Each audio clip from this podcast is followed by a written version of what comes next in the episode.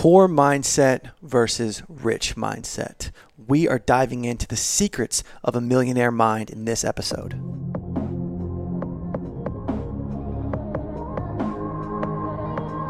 I want to know if your life is similar to this in any way. Rewind the clock five years ago, I had a trip to Miami. Before that trip to South Beach, Miami, it was a vacation. I was going for three to four days. I went to Nordstrom's. I bought about $3,000 in clothing and outfits. That equaled three outfits. They were custom tailored pair of shoes an additional $500 took the plane to miami and spent so much money $25 drinks $200 dinners all on a credit card. Why did i do this? Because i had a poor mindset. Hey the pictures looked great though. I looked like i was living large but i was putting myself more in debt. On the way back from miami Heading back to Baltimore on the flight, I opened up my phone, looked into the iBook store, picked up a book. It was called Secrets of the Millionaire Mind. I read that book. I couldn't put it down on that flight. I mean, I speed read that thing. And by the time I got off the flight, my mindset had changed just like the snap of your fingers. And that is where becoming a millionaire starts.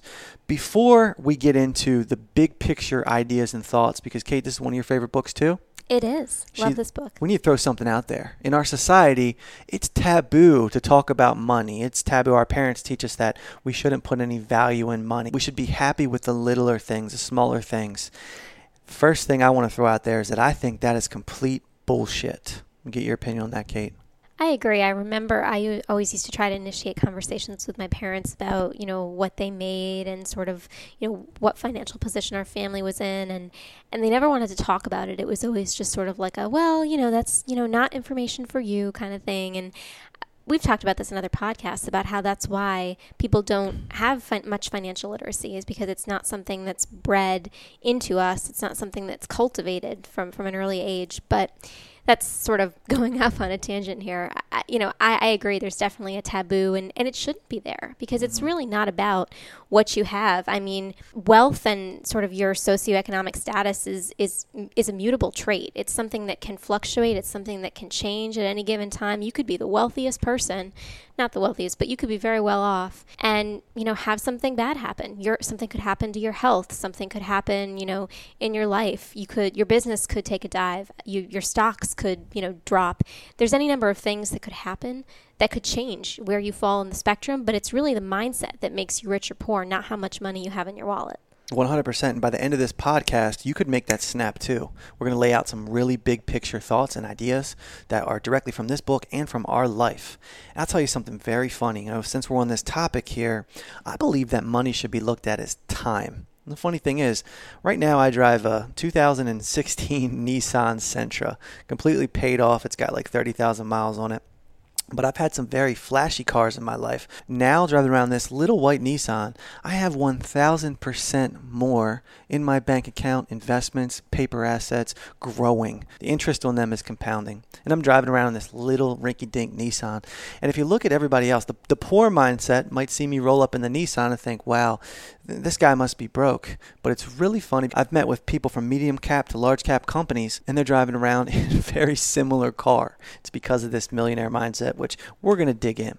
Let me talk about the first big picture idea here. The rich think big. They think big picture. The poor mindset thinks small picture. Ben and Jerry's. Ben and Jerry's does a free ice cream cone giveaway once a year. People will come and they'll line up. Are you familiar with this Ben and Jerry's? Oh yeah, I actually worked at Ben and Jerry's for a summer in college, so very familiar with the free cone day. Awesome. So you see people lining up for the free cone? Absolutely. Ours was on Main Street and there were lines all up and down flanking the sidewalk. It was crazy how many people showed up that day. In Cape Cod, where you're from? Mm-hmm. Awesome. Check this out. People will wait an hour. How much is the price of that free cone? Uh, probably 4 or 5 bucks. four or five dollars. You're saying if you're waiting in that hour line that that four or five dollars is worth more than your hour of time. And this drill down and look at it. This is exactly how the poor think. They will scavenge coupons over and over again for Target or wherever they shop just to save a couple measly dollars. Your time needs to be worth more than that. Uh, yeah, I see that so often. I actually caught myself the other day. I was in Target.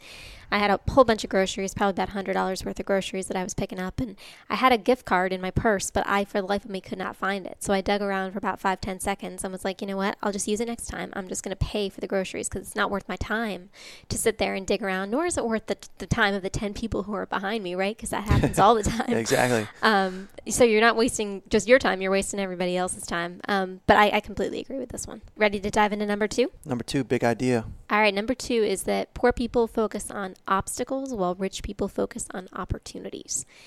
And really, what this one is about is so many times people will say, Oh, there's too much competition. Like, I would love to, you know, build wooden canoes, but you look online and there's just everybody's building wooden canoes, and I have no idea how I'd even begin to get into that space. But that's something you really love, right? That's your craft, that's your passion. Whereas a rich person would look at that and say, what can be unique about my canoe or what niche can i serve what problem can i solve people who use canoes you know what's the number one complaint what's the number one problem what's the number one issue that they confront that that I can solve with my product. And that's really the key differentiator between somebody who's got a poor versus a rich person mindset. It's a great big idea.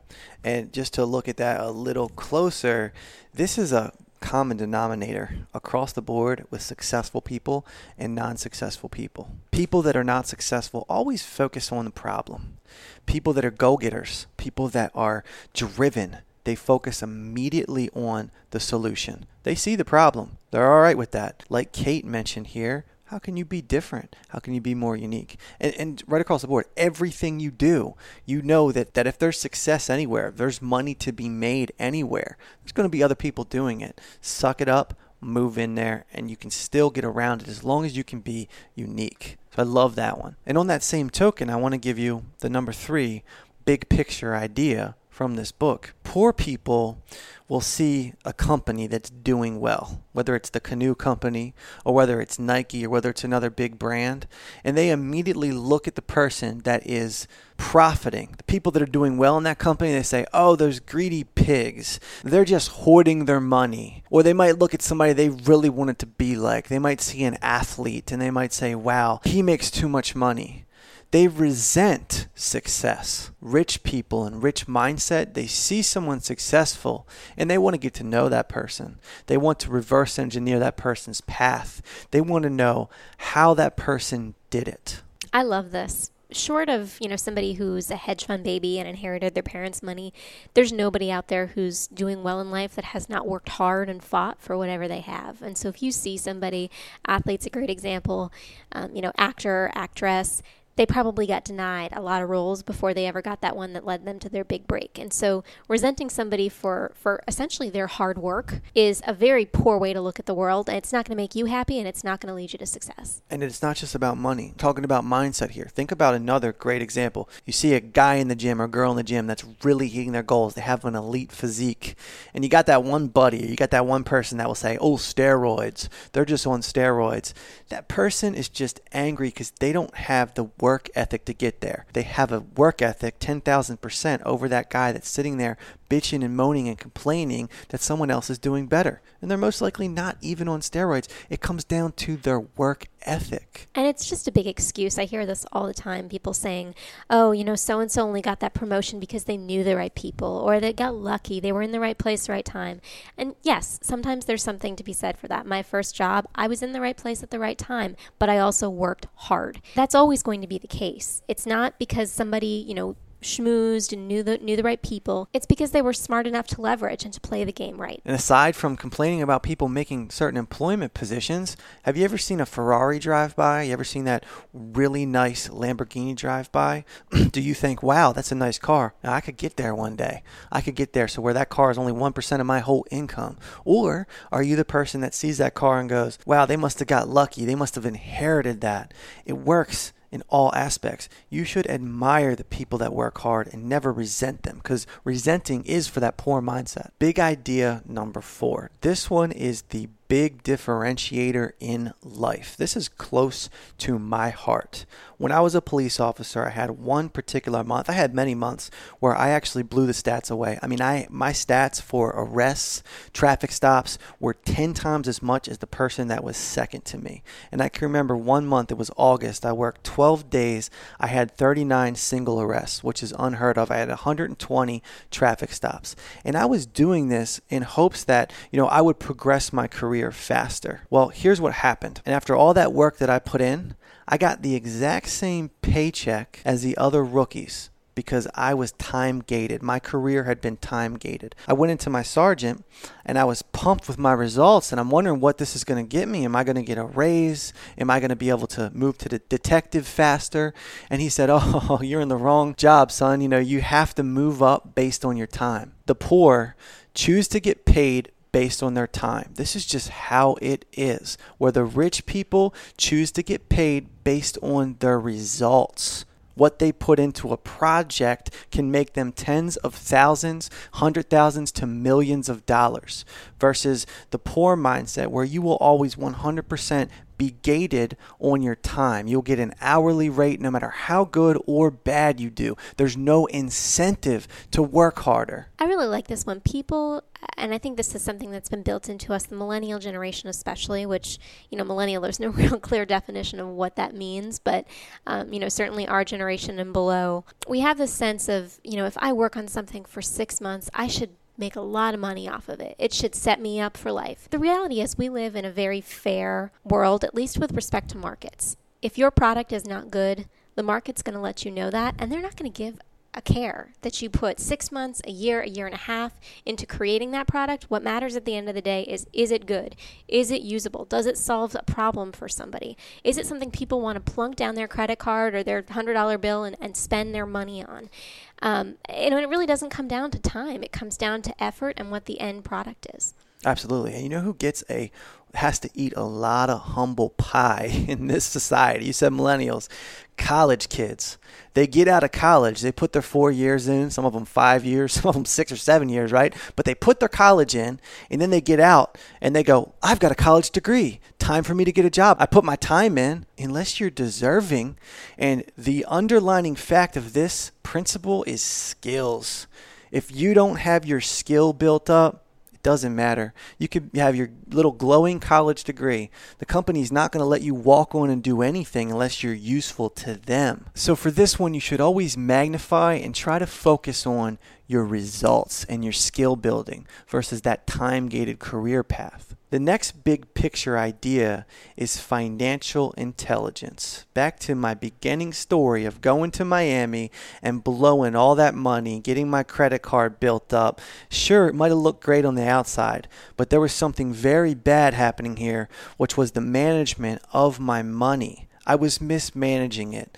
Rich people and rich mindset have very good financial aspects and financial intelligence. They read things like the Wall Street Journal. They learn what investments are. They learn about the market. And if you're like me, you didn't know about the stock market when you were in high school or coming out of high school, if that's where you are. You know nothing about these markets. It's funny. I graduated with a college degree and still had no idea how to trade a stock or really what one was. I like this. One aspect that's important for people to keep in mind is again, it's a, as with everything, it's a spectrum, right? So you have managing your money well, which could be making investments, purchasing real estate, having passive income but but there's a middle ground between that, which is taking affirmative steps to generate more income, right? And then the bottom end of the spectrum, which is blowing your money on things you don't need to impress people you don't care about. The middle ground is just saving your money. Being smart about what you're spending your money on, thinking twice about whether you need something or not. Personally, I actually, you know this about me, I won't buy something the first time. Like I'll go on, you know, express.com to buy a suit. And I might see a suit that I really like but I won't buy it then. I'll think about it and I'll go back and if I really care about it and want it enough, I'll go back and I'll buy it. But it's it's taking the time to really think about your purchasing decisions and whether that's a smart investment of your money as opposed to just sort of, you know, shooting first and having buyer's remorse later purchasing on emotion basically. Mm-hmm. you won't purchase on emotion. It's very true. And i can tell you right now if you're listening to this and you have money issues you're mismanaging your money we've gotten glowing feedback. So many emails flooded in on our how to get out of debt episode. So make sure you check out go back a couple episodes ago and listen to the full system on how to get out of debt. We put that together for you. And toward the end of that debt system we lay out something extremely important which is the next big idea for the secret mind of a millionaire, and that is making your money work for you, not working for your money. If you take nothing else from this podcast episode, I want you to take this one word. It is one of the most important things in money making that people do not know how to do. Some people don't even understand it applies to finance, and that is leverage. You cannot be doing everything yourself. You've got to use your money to make more money. You can leverage your money. Funny thing you might not know about the bank. If you ever look at your bank account, go look at your online statement. It says credit. When you put money in your bank account, it says the bank has credited you for your money you don't actually own the money once you turn it over to the bank. They're using your money. They take your money. The, mo- the business model of the American banking system is to take your money and lend it out to other people at a higher interest rate and make more money with your money. Now, sure, your money's guaranteed by the FDIC, things like that, and it's protected to a degree or to a point. Granted that markets don't crash on us or implode, but understand that the premier model of banking is this key principle. It is using money to work for it. People at the top benefit from this. And the rich, the rich mindset understand that they have got to use that money. They can't be sitting there worried about, you know, back to the first example, saving a few bucks here or there, or even out making a little bit of money with their time. They have to use the money to work for them. This is another one while we're on the subject of stigmas and things that are sort of taboo to talk about. Using other people's money and leveraging the power of that to to generate new income is something that there's a lot of, of negativity around that. You hear people all the time, you know, casting aspersions on, you know, Donald Trump, which I, you know, I say enough bad stuff about him in other contexts, but, um, you know, he and, and other businessmen out there knew how to use other people's money to get where they got. And you know, you can't fault people for doing what what is smart and is prudent as an investor, as a business person. And you know, calling somebody greedy for doing that is, is really not the right way to think about it because it's something anybody can do if they have the right skill set and they take the time to acquire that knowledge.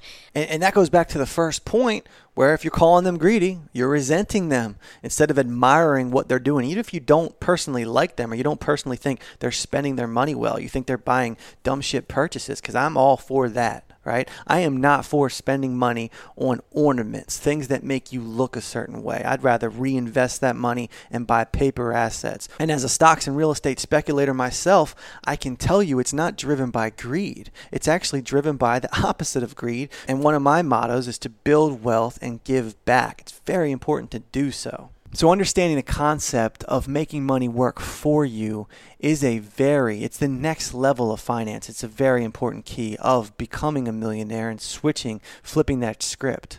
So the last one here, rich people take the time to learn and grow while poor people think they already know. And this is something I see all the time where people who, you know, really should be a little bit more humble about their skill set, the knowledge that they have, sort of where they are in life, think that you know they've already got it all in terms of what they need. It's just you know for some other reason it's not happening for them. Like oh it's the time's not right. I you know i have this that or the other thing going on in my life when really it's it's not that. It's that they don't actually have the skills that they need Whereas rich people, I know Ryan, you read a couple of books a week. You know, I make it a point to read at least one book a week, and you know, take that. We talked about this before. Pick up an article every day about something I know nothing about, something financially related, something business related, something in the legal field, just to expand my skill set. And it, that's really the the fundamental difference between people who are going to grow exponentially and people who are going to remain stagnant or even fall backwards. Absolutely. And, you know, in true Success Convo fashion, if you guys, this is your first episode listening, you make sure you subscribe to Success Convo. But I want to do something a little different here. We always do a big takeaway. I give my big takeaway. Kate gives her big takeaway. For this one, I'm going to go ahead and roll directly into my big takeaway. I'm going to be a little harsh here, a little cold reality. It's the internet age. What do you see all over the place? You see opinions. Here's my big takeaway it's a question that I will ask you Why do idiots have the biggest opinions? Every idiot steps up and knows every damn thing about politics. Think about political season. Look how many posts go back and forth on your Facebook page. Look how many posts you see on Twitter. Look at the different comments and opinions you see on Instagram.